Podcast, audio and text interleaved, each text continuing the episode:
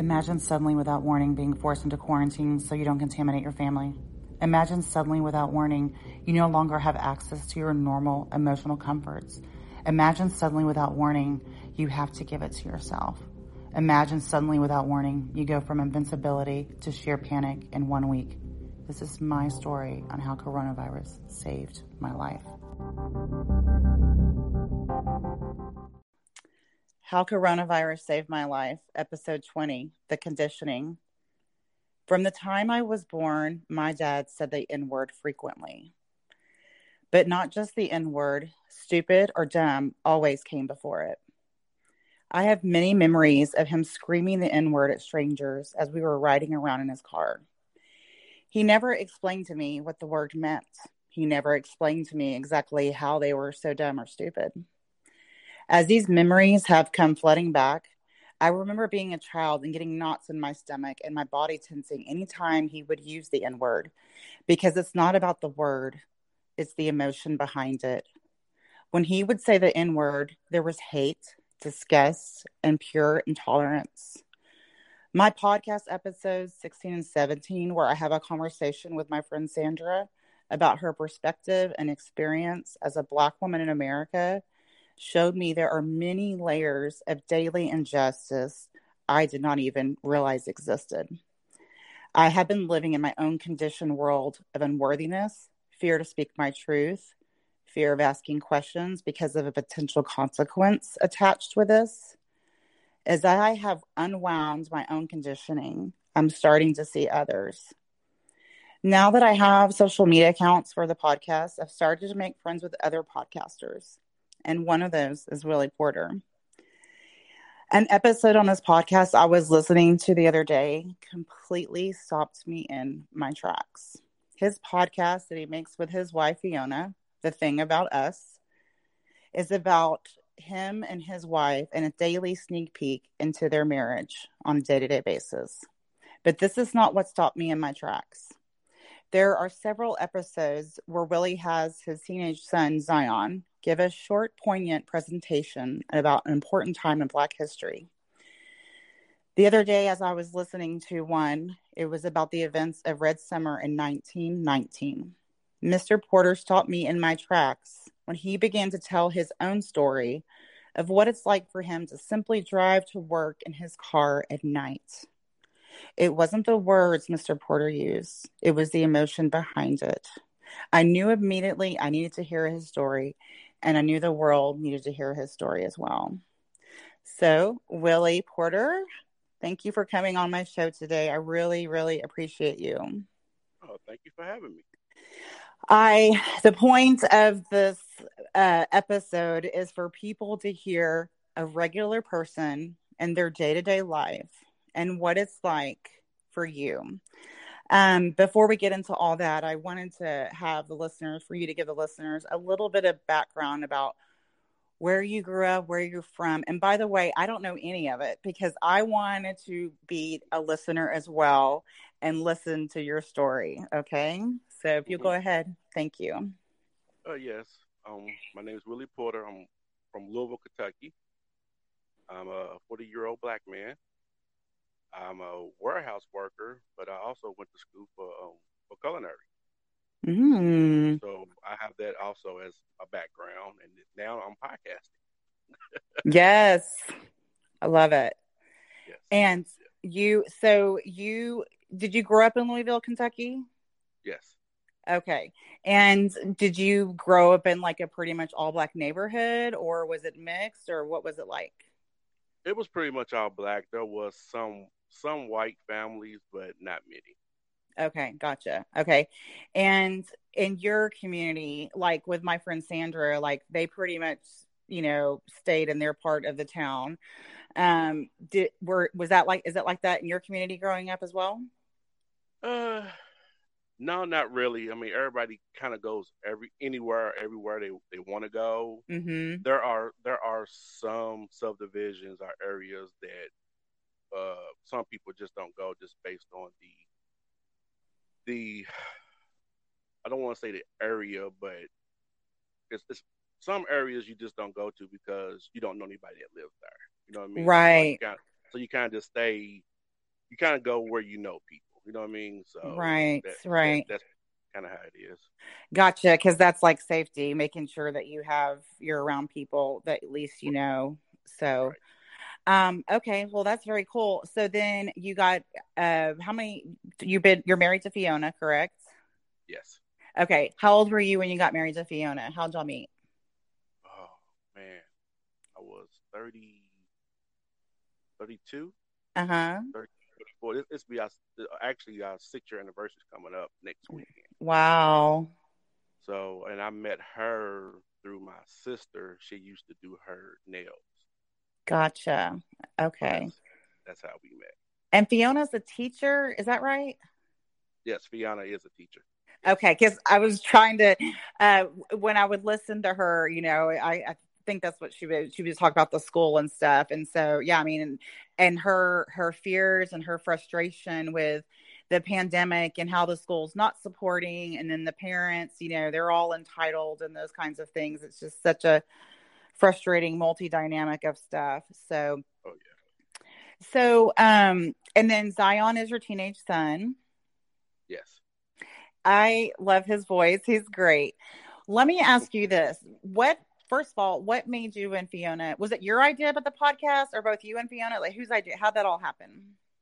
It was my idea and then I kind of was like, Well, babe, won't you go ahead and just do this with me? And you know, it'd be a good way for us to kind of kind of use this as a, as a therapy platform or mm-hmm. whatnot. And then then it kind of took us some time to kind of figure out what was going to be our format. So I was like, well, let's do relationships. Mm-hmm. So we we kind of, we kind of just took it from there, and it's been it's been going pretty well so far. Yeah, I like it how y'all just are your. What I love, y'all are so authentic in yourselves in the it's just like it's like we're not even there. It's almost like we shouldn't be there. You know what i mean? Right. Um, right, right. but that's what i love about it because it's so you know authentic and it's it's not this you know hi you know this whole you know cheesy thing you know not genuine thing. What made you decide to throw zion in the mix with his his black history um presentations? Well i i had told fiona that i want to do something really special for Black History Month. And mm-hmm. I was like, mm-hmm. you know what? I was like, you know what? Hey, Zion, come here. Here's a mic. Yeah, yeah. Here's a mic. This is what you're gonna do, and it just so happens a couple of his first two mini podcasts that he did, he actually had already did some of the work, and then we kind of listened to what he had and made him kind of go back and tweak tweak a few things, you know, to uh, so it doesn't sound like it was a school presentation. Right, right, right, right. Yeah, so, I yeah, I love it. Um, and I will tell you one of my favorite things about it too is at the end is you always ask him, "What do you think about that?" Mm-hmm.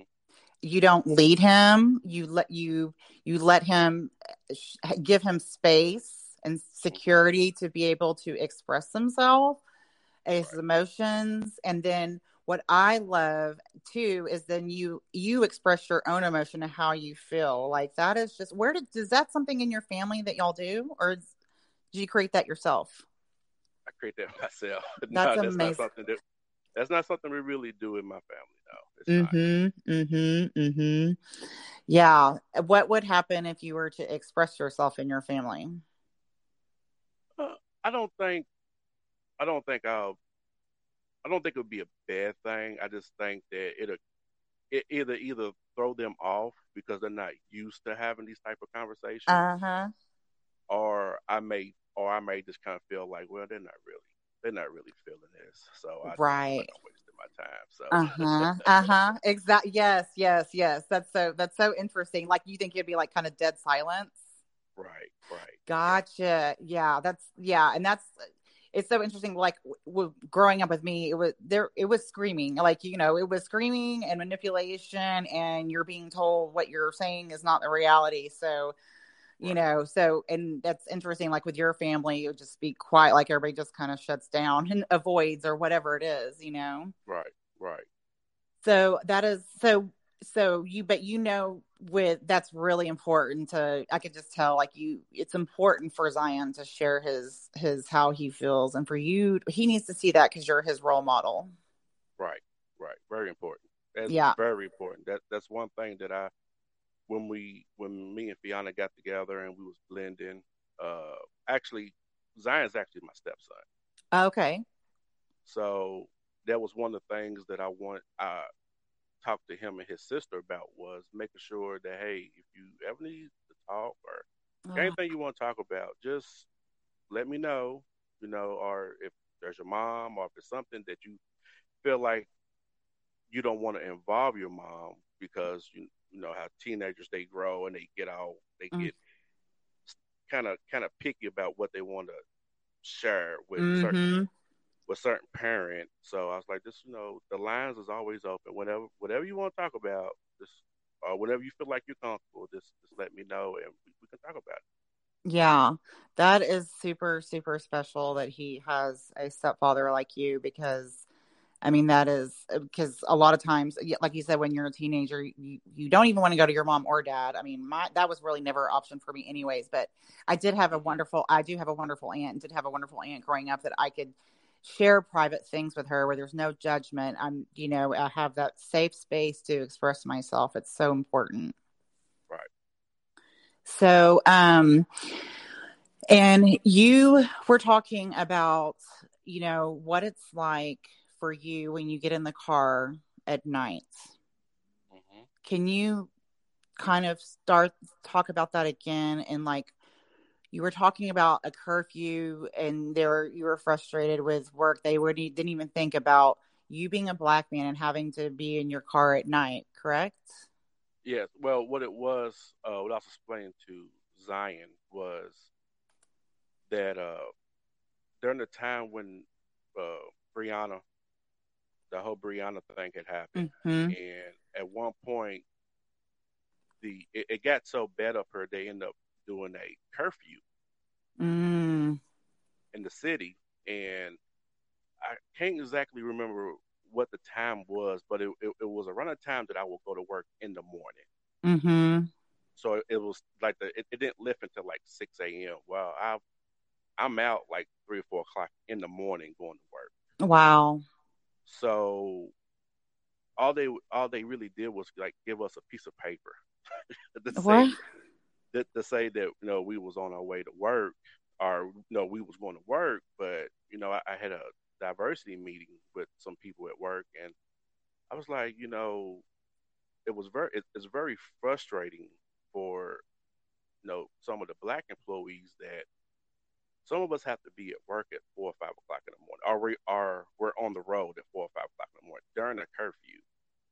So imagine us being being black, we're driving in the curfew.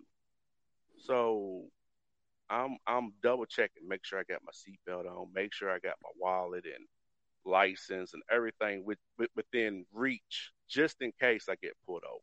So I'm I'm checking my rear mirror probably every 10 seconds. Or Fiona's calling me every 10, 15 minutes to see where I'm at to make sure I'm okay. So it was like, I mean, this went on for like almost two, two and a half weeks where I would let her know, hey, I'm leaving.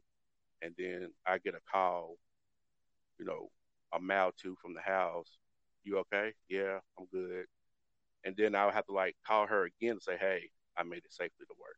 mm-hmm And I was like, you know, y'all, y'all didn't even take it into consideration some of the black employees, like how we felt. It's like it's like we we we didn't like we weren't even thought about when when y'all thought about doing this. mm-hmm You know, now it'd have been different. They'd be like, well, you know, hey, just wait till the curfew's over. That way, no, there was there was no consideration at all about how we felt. and how did they react when you brought this up Uh, the typical, well, we didn't we didn't think about that. Was there a, an apology like i'm sorry we made a mistake yeah, they they they they apologized and they you know they was just like we it was for them it was just something they just didn't think about mm-hmm and you know, it's like you know you have to stand. You know, we're for us being black. This is something. Tensions was already at like at an all time high during this time. I see. No, it was like very very high. So what was, was going like, on? Like, were there protests and stuff, or what was Oh going yeah, on? th- th- there was protests every night for almost six months. What? Yeah, and it, it got to the point to where it, some some some things had happened and some, some incidents had happened, and uh, they end up doing a curfew Mm-hmm. for about for about a week or two.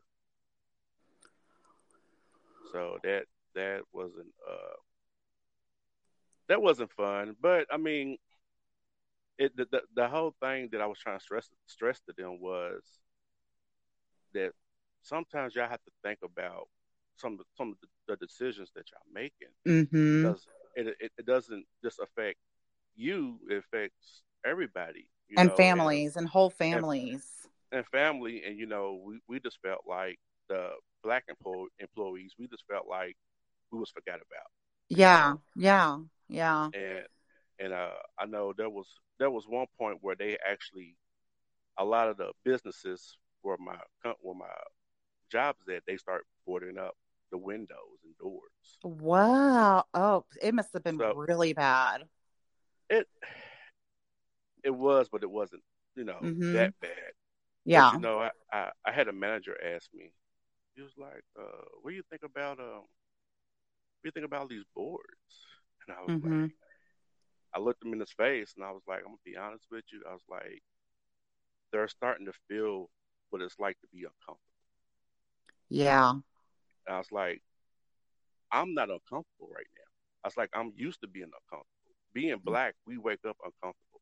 When we walk out the door, get in our cars and drive down drive down the street, we're uncomfortable because we just never know. So you already, even before all this, you already feel uncomfortable. You already feel like a target just right when your feet hit the floor. I wouldn't I wouldn't necessarily say a target, but you know, you you, you just you, you kind of have you're unease because you just you never you never Mhm. know. Right. never know. So Right. it, it you know it, I mean no matter if you just you know you just driving you know Mhm. mi- miss a turn signal miss a stop sign Right. whatnot you just you, you just never know. And uh, do you guys talk about this in your community? Like when you're just like at, you know, you know, eating dinner or whatever, like when you're with the rest of your family, y'all talk about these things going on and uh, do y'all, uh, and even like give pointers on how to, you know, act and what not to do if the police pull you over? Oh yeah, yeah. It's it, it's a conversation, but you know, it, it wasn't even just you know just the police. It's, Mm. it, it's it wasn't necessarily about the police. It's just about just you know anyone. Chaos, You know, all the chaos. yeah. Yeah, you just never know. It, it wasn't necessarily just the police Mm-hmm. you know, feeling target about that. It was just you know anyone, anything can happen. You just you know Yeah. you Yeah. never know. But yeah, it, it was a conversation. I mean, I know me and Fee definitely had it, and I had a couple other people that you know we we spoke about it. But you know, it, it was just like one of those things. You know, just make sure you got your license and you know your your uh, insurance card. You know, make sure you got everything there. That way, if something does, if you do get pulled over or something happens, you get it right there. You know, Mhm. And will you refresh my memory and everyone else's memory? Tell me about Breonna Taylor. What ha- what was that whole thing about? What was that? What happened? uh, Breonna was was killed in her home in her in her home during a uh, no knock raid, Mm-hmm. and she uh, you know unfortunately she she died, and and that sparked a big a big big outcry here in the, in the community. And that was in Texas. Is that correct? No, that was in Louisville. Oh, it was in Louisville. Okay, because there Yeah. was someone here like this. Okay, gotcha. Okay, so that was in Louisville. So that was right in your like backyard. Yes. Gotcha. Okay. And everyone was upset because she wasn't doing, she was minding her own damn business, right? And got killed, even minding her own business. She wasn't even out in her car or anything. She was minding her own business. And what about that upset everybody? Not just that, were there other things that upset the community about all of that? Uh, when it came down to it, it was just how how everything was handled. Mm-hmm. You know, it, it was how everything was handled, and that that's what really sparked a lot of protest here. Was this Mhm. how how was hap- how Mm-hmm. how it happened and and how they was dealing with it. Mm-hmm. Like they weren't being transparent or direct or, you know, Yeah. given given the fake speeches or whatever. Right. And how did all everything finally calm down? Like what what kind of was the turning point of all that? Oh, when they found when they found one of the cops guilty, Gotcha. Okay. and that that kind of that kind of you know calmed things down. Mm-hmm. But even still, it was it was still then. uh, It was months months later that there, there was still protest after that because they just you know there there it was like it was like nothing really really got accomplished as far as justice Mhm. justice wise. So there, was still there was still a lot of pro still some protests going on. Yeah. And I'm curious, um, what because you know, sometimes justice looks different for everyone, you know.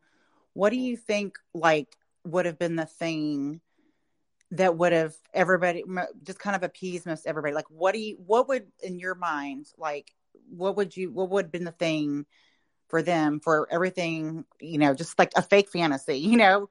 Like what Right. would it be? What would what would in your mind what would it be for for everything just to go beautifully and smoothly for everyone to be satisfied, I guess you could say. Transparency. If if they had really you know came out and and laid it all out, I think it would have been it would have been different. mm-hmm You know, the whole transparency it, it would have been it would have been really different if if they had if they had did that. Yeah. Yeah. Because when you're not transparent, even if you can't give all the facts, like say that, I don't, but when you're not transparent, it feels like you're hiding something. And then it Right. feels like it's intentional, right? Right. And then it feels Right. like you're trying to cover up someone that did something really bad. And so you're just one of them. We can't trust you. So there's like trust gone. We don't feel safe now. And, you know, there's been so many different things that have happened in events, you know, in the world all the time, um, where where p- leaders in the community are not transparent, people that are supposed to protect you, and you're not protected. Not only are you not protected, but you're also there. The person, the bad guy, quote unquote, like is getting away with it, hmm and Yeah. it's you. You don't feel safe, you know. Right. Um, so I I know you listened to my friend um Sandra's um you know our episodes and she was talking about the the struggle of the black man and how they're viewed as aggressive. Do you have any experience with being treated like that? Like someone viewing you? Well, first of all, how tall are you? Six foot. You're six foot, so you're kind of tall. So, Yeah. have you had encounters where people assumed you were aggressive? I'm I'm going to say yes, just because I don't I don't I'm not I don't always smile. you know ah, I mean? I, huh, uh I'm, huh. I'm not I know I, I keep a straight face and I'm Uh-huh. I am a I am a big guy. So Uh huh. just I think just my natural appearance can come off as he Uh-huh. could maybe be aggressive, but we're not Uh-huh. sure. Uh huh. So Uh huh. yeah, yeah. Gotcha. And um, have you ever been followed around in a store before? I can't say that I have. If I you know if I did, I wouldn't care. Gotcha. you weren't paying attention. Well, you maybe couldn't see them. You're you're tall. Right. Right. gotcha. Right. And then what about like when she was talking about like receipts? Like they're gonna do, they're gonna check the black man. Do they? Do you feel like you your receipt is checked a lot? No. No. Okay. No. That's good. That's very good. Okay. And um like when you were growing up, like did anyone ever call you the N-word? I'm gonna be honest. I I've been called the N word more about black people than I have about white people. Really? Just be- just- Gotcha. Just, just to be honest, yes. Yeah, yeah. Well, and there was that's interesting you say that because I was thinking yesterday about that word. Um because I was like, well, no wonder they because it's like your community, your culture took that word and took power took the power out of it, you know, for the most part, I guess Mhm. you could say. and put it in music and things like that, you know. I mean, that's kind of almost the way. I mean, that's just so clever, actually. it's actually really clever because right. you take the power away. And I don't know if that's why you don't hear it quite as much, you know, anymore. I'm not really sure. Or people just saying it behind closed doors and quite, you know, it's, it's definitely different now from what it was, you know, back in the 80s, you know. Um, I, I, I don't, I mean, I also don't hang around people that are racist, but, you know, I don't, I don't, you don't really ever hear that, that word anymore, you know. Um, you know, I don't, I, I, I don't even say it myself. And yeah, I, if somebody does say it to me, I try to get them to use another word. Mm-hmm. Like, what do you say? Honest. What do you, what do you, like if they say well, that word like, to you, you get them to use another word? You know, it, you know, I, I, I, I try to, especially if it's like a, a younger, mm-hmm. a younger person. Mm-hmm. But you know, that's like now, like in my podcast, I say kings and queens. Yes, I was going to ask you why you say that. It's cute. I use yes, I, I use king, kings and queens that are using the N word or, or saying the B word, you know, bitch. Mm-hmm. Sorry for my mm-hmm. for my language, mm-hmm. but I try to I, I say that that you know the to be more positive. You know, you don't have to always use those words to express yourself. Correct. Yeah, exactly. I mean, I know I cuss when I get frustrated, um, which is a lot, but um, but yeah, um, so yeah, because you know, there's other words you can you can choose, you know, and mm-hmm. you know, we were you and I were talking the other day about like, um, you know, because like my my dad was racist and my grandmother was racist. I mean, my dad wasn't born racist. I mean, he was just born a baby, but you can see like kind of where his conditioning started because I mean there's pictures of him in a diaper with um you know alcohol in his hand that my grandmother his mother gave him his racist mom and right. um you know I will say towards the end you know he died almost a year ago but he started to change his mind uh, I had been estranged from him for a couple years and then we reconnected and the first time I saw him he had this fan our fan a family genealogy book he loved history that was one good quality about him. He loved history and he started talking about this genealogy book where it has our family members from Virginia and Louisiana. And it's like this, like almost like this um, wills and testament kind of thing in there. And it just goes on, but it talks about uh, different um, property they owned and farm equipment and in there it has list of slaves and the name of the slaves and how much they cost and like one little girl slave who had the same name name as my daughter sophia was $350 and it was so crazy to me because in this book it talked you know from the husband to the wife he talks about you know you're you're you know you're a godly woman and all of these things and then when they list out the slaves the property they call them wenches, you know, and it just blows my mind how people, uh, you know, that was the past, yes, but the past is still with so many people I know daily in their lives, like my friend Sandra and her community. And it drives me crazy when people say that's just the past. You know, I'm still learning about the past, quite frankly, because I'm I'm kind of I'm starting to wake up for my own dream. You know what I mean? But right. um why do why are people so uncomfortable with the questions? Like why what is it about it? Are you talking about white people or black people? White people. Why I mean, why are white people uncomfortable? Like why do they just want to brush it aside? I'm not saying all white people, of course, but Right, right. You know, I, I had I, go ahead. I I just think that it's easy for them not to deal with it. Mm-hmm. It, it's it's so much it's so much easier for you to knock over a cup of milk and keep walking away and let somebody else clean it up. Mm-hmm. It's so it's you know so much easier, so they don't you know they they don't want to deal with it, and then and then on top of it, they probably don't want to to accept the fact that it did happen. Correct. Yeah. So it, it's yeah, I'm I'm going to say that that's what it is. Yeah, yeah, it's it's so this last few weeks have been so interesting. Nothing is a coincidence. Um, you know, my grandmother, my racist grandmother, who's been dead for many years, her she's actually buried down the like 20 minutes down the road. I've never never gone to visit her. Um, but there was, I felt like she was calling me. Like literally, my phone was ringing from this small town that she's buried in down the street, like with that city. And, anyways, so I was like, okay, I'm gonna go see her. And before I walk, I was like, you know, as I'm driving, I'm wondering why does she want to be buried out here? And as I pull into the parking lot and get out of my car, the first thing I see is this like monument thing for Confederate soldiers that are buried there. And um, I I was like, okay, here it is in front of my face. Why she wanted to be buried there?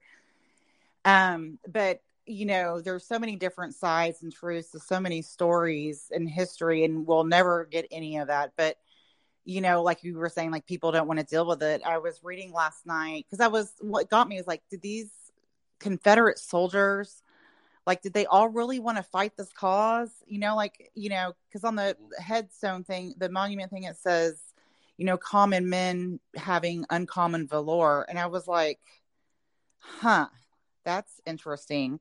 And as you read about like the confederate soldiers there was all this like propaganda with religion and the media you know and um you know being brainwashed you know with religion and media. And then, you know, after I was reading last night about, you know, after the war, like, you know, the reconstruction and stuff, and how have you ever heard of the group, the Lost Cause group? No, I have not. So it was like after the war, you know, the Southerners, they didn't want to deal with it. so they created a, mm-hmm. like a fake false story for themselves about how mm oh, you know, the slaves, that was for their own good. Look how good they, you know, this was for, it was this whole, like, instead of like accepting they lost, they created this whole illusion and they're still like the daughters of the Confederate soldiers and all this stuff. Um, you know, this illusion of, um, that they lost, you know, they blame it on the North, you know, the greedy North having all, you know, money and stuff like that, you know. So, um, so do you, so obviously you, you, it, why do you think it's important for, for Zion and yourself and your family to give Black history on your podcast to talk about that? Why is that important? Uh, it's important because there's so much that we don't know, and there's so mm-hmm. much that it's so much history that's been lost. Mm-hmm. And and I was just talking to Fee about this earlier that you know it, it's he he needs to know. He he needs to know where he came from in order for him to keep the the, the the progress going for for our people. Because mm-hmm. his generation they they're they're they're up next. You know after we after we're gone you know they they they're going to hold the torch to keep to to keep the progression going Mm-hmm. So it's mm-hmm. very, it's very important. You know, um, me and Fee for the last three days, we've been finding all kind of new stuff that we didn't even know, mm-hmm. which is crazy. You know how how much it's it. You can find so much stuff on so so much garbage, but at the same time, you can find so much informational stuff on social media. It's like it's yeah, it's it's crazy. Like I mean, the the the more layers you pull back, and then you go down that rabbit hole, you're like, hold up. Yeah. How, yeah. How, how, come I, I, I didn't know about this? Uh huh. So it's it, it's very important. It's very very important, and, and right now, right now, uh, with without that information, we're we're lost because we don't know. We don't know. We don't know exactly where we came from. Mm-hmm. We don't know exactly what religion we're supposed to be, you know, worshiping. Yeah. Uh, it, it's it's there, there there's a lot of history out there that we need to know so that we know who we are. Yeah. Yeah. I mean, because, like, yeah, for sure. Because, I mean, like, I can tell you, like, my family's from Sweden and England and all these things, um, you know, because we, we do have those books and things like that. And, um, yeah, because it's, you know, brought over here, not wanting to come over here and, it's like this there's this whole history ancient history that's lost right mm-hmm. so it's like how do you how do you rectify how do you does that make you angry or confused or, or just what does that do for you all of it. We're we're angry, we're confused, we're frustrated, we're lost. Mm-hmm. it's it's it's it is. I mean, it's it's and, and it's heartbreaking. On top yeah, yeah, it's heartbreaking. I mean, so much of our history has been whitewashed Mm. that you know we we're going to spend another two hundred years maybe figure everything out. yeah. Yeah.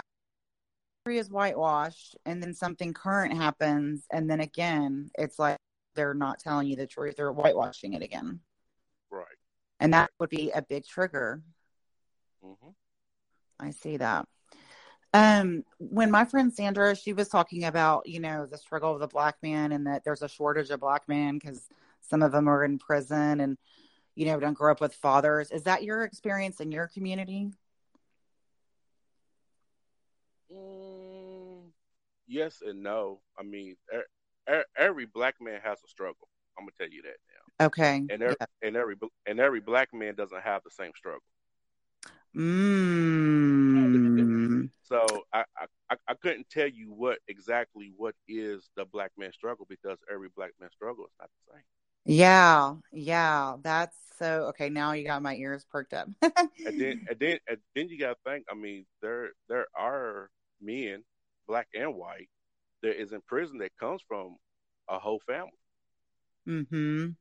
So just just because they came from you know not having a a, a, a father figure or whatnot in their life, that that necessarily doesn't determine them going to prison. Yeah. Are them are, are them you know selling drugs or getting killed? I mean, is is is a part of life. Yeah. Yeah. Yeah. Yeah. So what would you say like your your struggle was as a black man like growing up and coming and becoming a man like do you feel like there were certain things in society that held you back or were many created obstacles for you? I'm gonna say for me was the the lack of having knowledge about money, Mm. how how how how money really works. You know what I mean? That Mhm. for me that that was that would have been my struggle growing up, and you know to now now I know better, but you know, well, on- once you kind of make those choices, then you got to recover. so, Right.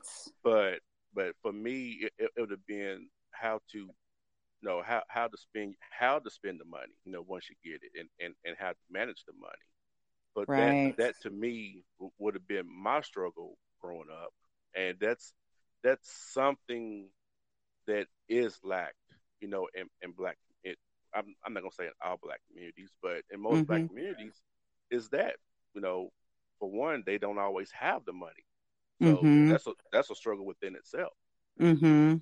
but then when you do have a good job and you're making good money, then it starts getting mishandled Mhm. because because you know your your mother or father or aunt, uncle, whoever that was you know raising you didn't didn't give you the right direction on how to handle your money. Well, who's to say that they even knew? Right. So that cycle keeps going. Right. Right. And my friend Sandra was talking about, you know, like it was expected you would have to give you could only keep one thing for yourself and give to others. Is, was it is it like that in your community where you're expected to give most everything you have? Like you can't keep it all? Mm, no, I, I don't. No, I, don't. I wouldn't say that's for every community. Yeah. Yeah. And and this is what I love is because like she was saying this is her own experience, you know, Right. and it's not across the board you know? And th- that's the point too is like everybody has their own experience. It's funny when you're talking about money because i was never taught that either. We we money was never respected.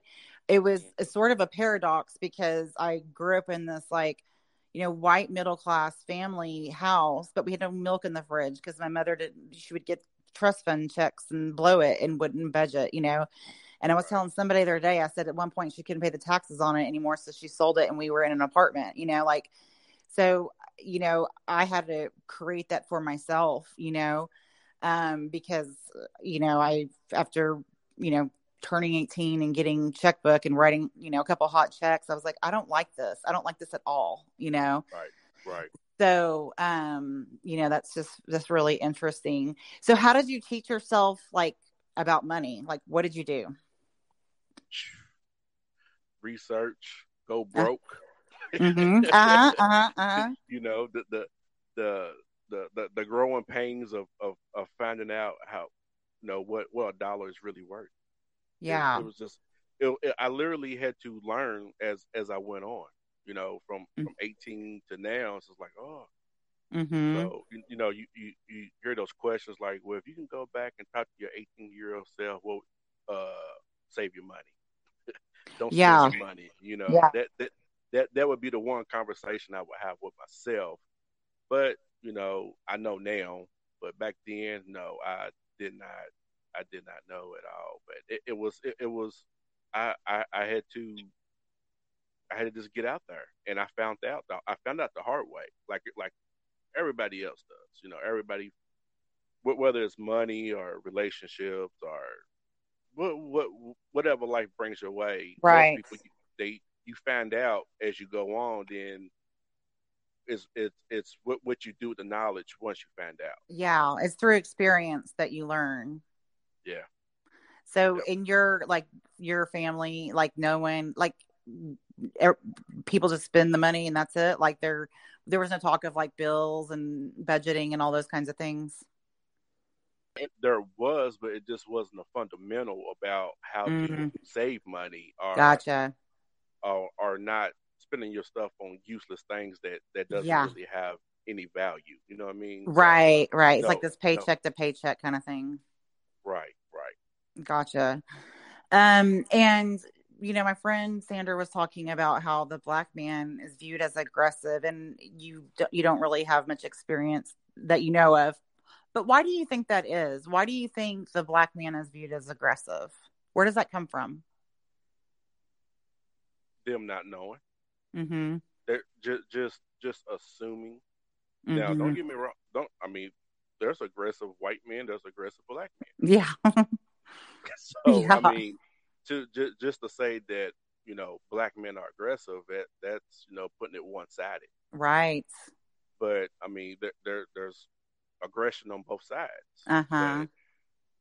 But, but un- unless you try to understand, you know, talk, communicate how wh- what we're doing, you'll never Mhm. know. You're, you're always going to assume.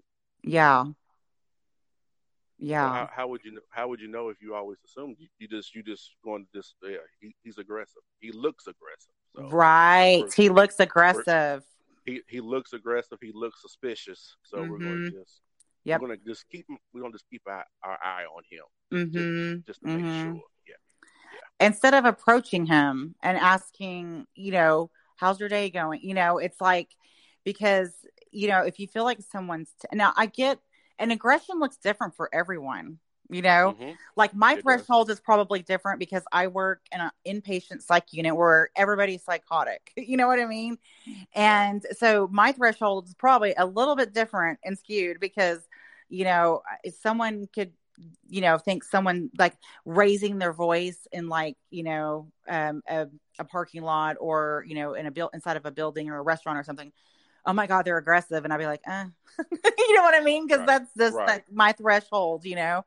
Right. um and it's just it's so my point is is like like you said like you know they look aggressive and it's like my thing is it's not even about that person it's about something inside of yourself that you don't feel safe right, Right. it's Right. not even about the person something in that person is triggering you gratefully that you're being triggered to look at what it is what is it about them that is making you think they're aggressive? And talk about it. Like everybody wants to run from their feelings you know? Everybody wants to run away from the uncomfortable. But that's where all the healing is at is the uncomfortable the uncomfortable conversations and questions you know? Right. I mean, it, it it only takes two seconds to say, "Hey, how you doing? right Have right a good day.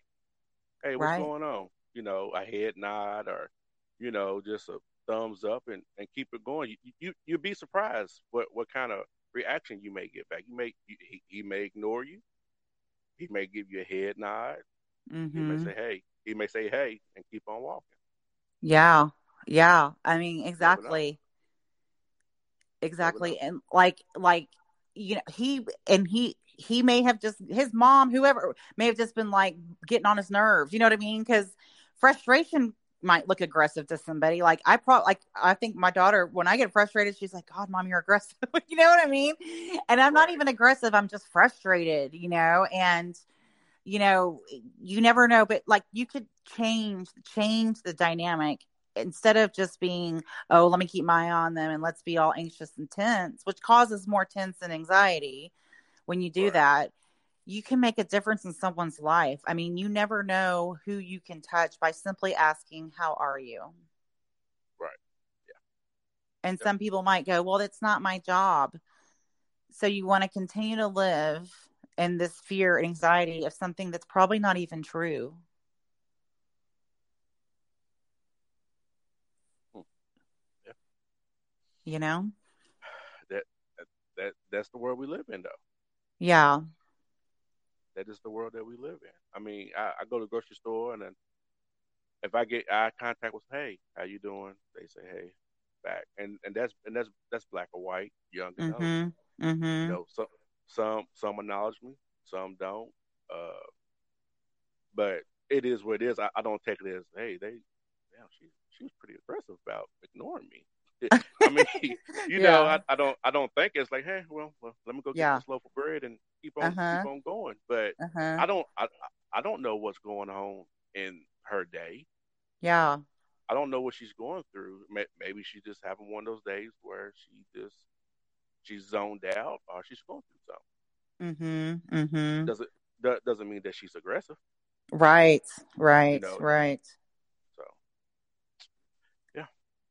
Yeah. And we were you and I were talking about um this was just something I don't know why it's taken. Like I said, I, have woken up from my childhood programming dream, but anytime I have gone out to, it's really just at a restaurant, gone out to eat with one of my black friends. It doesn't matter if it's female or male. They always seem they always every time they always do like this head count of who how many black people are in the restaurant, and I've never asked them like why do you do that you know and it's funny they do it out they say it out loud like they're start i don't even like I'll be in the middle of talking and then all of a sudden I hear counting, you know, and I'm like, what's happening right now? And, right. you know, and uh, my friend, like we had gone out of town and, you know, we were in a very, you know, white town. Um, and she was like, we're the only black people here. She had her niece with her. But I, I need to go back and ask her why she does that. But do you do that too? Because majority of times, you know, before you even pull up uh, really? yeah. Really? I mean, depend on here, depend on what kind of restaurant it is, mm-hmm. you know. Okay. Okay. You, you you know when you pull up what what kind of atmosphere is going to be. I and, see. And, and, sometimes you could be surprised because you you never you never know until you go in. But I don't do, I don't I don't do no I don't do the head count to be honest. really? no, I don't, but but I I do check my surroundings, but mm no, I don't I don't do the head count of uh how many black people, the ratio between black and white, mm-hmm. whatnot. No, I don't, I don't, I don't, I don't do that at all. That's hilarious. Uh, yeah, and I did ask my friend the other day, like about if he does that, and he said, yeah, but he's just checking to, to know if the food's going to be good or not. right, right. Oh yeah, and and and I totally get what he's saying. Mm-hmm. Yeah, and it it just depends on where you go. I mean, there's some restaurants I know the food's not going to be good. yeah, I, right. I, you know, you, you, just know, like, yeah, this is going to. Yeah. Mm-hmm. I, I, I, hope they got a, a lot of salt, pepper, and yeah. well, and one of your episodes, yeah, one of your episodes, you were talking about black people overseason their food. Why do you think that is? I don't think it. I know it. Oh, you know it. Oh my god. Okay. Oh, oh I uh, know it. Oh, why do they? Yeah. Okay. So why do they? Why is is there? What? Why do they do that? Just because they just not knowing how how salt and pepper and seasonings how mm. how it mm-hmm. really works. No, how how it works. Uh, I had a nephew of mine a while back post a picture. He was cooking fish and he had like he had like five because uh-huh, the uh-huh. other four has the the other four has the same ingredients as the one that you can use. Yeah, so yeah. Like, you, you, you don't need all that, but it's it, and then it. And I think we're a little heavy handed with this when it comes to it. Like, uh, that's not enough. We need more. You know, like it needs to be caked mm-hmm. on. And it, it, doesn't. It doesn't. It really yeah. doesn't take a lot to to season meat at all. And then uh I don't know if you remember talking about how like uh when we make like macaroni and cheese. Mm-hmm. You know, you know when when you when you boil your pasta, you add salt to the water. Yes. So then your cheese automatically has sodium in it, has the salt in it, and then we then they add more salt. Like, no, you don't need all that. You don't need all that because all the salt you, you get from the pasta and you got the salt mm-hmm. and cheese. You don't you don't need that much more salt to yeah. trust me, it, it, it's going to be there. You know, with the it, it's going to be there. Yeah, that should be the name of like your cookbook. It should be called Trust Me. yeah, trust me. Yeah, trust me. You know all yeah, about how to season your food. Uh, That's yeah, awesome. Yeah, I've, I've, it's, I've, I've, I've actually been, you know, ate some food to where I can smell the salt. Mm. Have, have, have, have you ever had so smell out all the, the, the seasonings coming off the food? Um, you know what? Sadly, I've only had soul food one time, and that was back when I was a teenager. That's interesting. I I was like 14 or 15, and it was around the time I was really trying to like figure out why people were happy, like my teenage friends. And one of them was this white girl, Heather, and she was like, goes to church. So I started going to her church and it was a Baptist church. And then I just ended up not liking it because I felt they were judgmental and not authentic. And so then I was hanging around my black girlfriend Kendra, and she was like, "Come to church with me." And that's the first time I've ever been to a black church. Like, like that's the first time I've ever felt like black love, you know. And I was like, "Why is everybody so happy?" You know, what what is it? Why, what's the what is the secret? but her dad like had made uh, you know some soul food and stuff i mean i i don't know what i was eating i think a, a, a neck of something i don't know.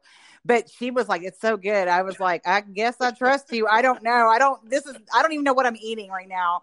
But um and i don't honestly i don't remember if it was good or i think i was just so freaked out about the body part of the animal you know? Um right. but yeah i mean so like what is considered soul food? Like what is soul food? Uh, greens, macaroni and cheese, mm-hmm. uh, fried chicken, fried fish, more. Anything, you know, pork chops. Okay. Chicken. Awesome. What do you smother? What do you smother it with? Mm-hmm. Great. So, um, with gravy. Oh, with gravy. Okay. Okay. Okay. Yeah. yeah. All right. So, like, if I were yeah, to yeah, go to like, uh, no, we have a lot of Mexican restaurants down here in Texas. Um, we have a lot of Mexican restaurants oh. in Texas, but yeah, um, there, I think there is like maybe um two soul food restaurants. I don't know, but I do know that in the what you call the quote black part of the neighborhood like uh, if i drive through there there's some like barbecue there's some truck there maybe it's a soul food truck but I've always wanted to stop by. I think next time I would just will because everybody looks like they're having a really good time, you know. Um, and I think that too, like that's why I have always been drawn to like different cultures, especially the black culture, because when y'all get around food, it's just it's laughter and happy. It's family and it's community and it's love. Right. Which is just yeah, beautiful. Right, it's just beautiful. You're right uh, if you can, stop. Yes, yes, yes, and I will. I, let me ask you that. Let me ask you, Willie. Let me. If I go to a soul food restaurant, is it okay if I walk up to a black man and go, "What's the black man struggle?" uh, no, don't do that. don't do that. nah, just, just you, you, might just get paid. You, you might just want to ask. Yeah, you, you just might want to ask what's the daily special? That's what you would ask. Yeah, that's it. That's the only question I need to ask. Don't be, don't be doing yeah. that. Be like, yeah. what in the hell? Yeah. What's this chick doing? Well, that's so funny. Well, Willie, I really appreciate your time um, coming on my episode and being so honest about everything. I mean, it's it's actually really nice to hear that things mm-hmm. aren't for you in your life in your world aren't as bad as my friend Sandra's in her world, you know. It is right. it's but it's so but like she said is like everyone it's not all black people are the same. Like everybody has their own struggle and and not even just black mm-hmm. and like we all have our own individual struggle with all kinds of things and then you throw in race and that's a whole different thing but um i really i really appreciate you i mean we just met and i love getting to know you through an episode that's pretty cool um, mm-hmm. But um, I just, I really appreciate you so much for coming on my episode. I appreciate you for having me. Okay. Well, you want to tell them where they can find your podcast? Uh, the thing about us, we're on Spotify, we're on Apple Podcasts, we're on iHeartRadio, we're on almost every platform there is. Awesome, awesome so yeah check out and i'm going to put your um, show link in my my podcast notes so they can find your your podcast so they can go go listen to their it's very it's actually you feel like you shouldn't be there but it's cool that you are there. You're like listening to a married couple talk about daily things and you know it's really it really is really fascinating. It, it's pretty cool. Well thank you so much willie. I appreciate you. You have a great night. Okay bye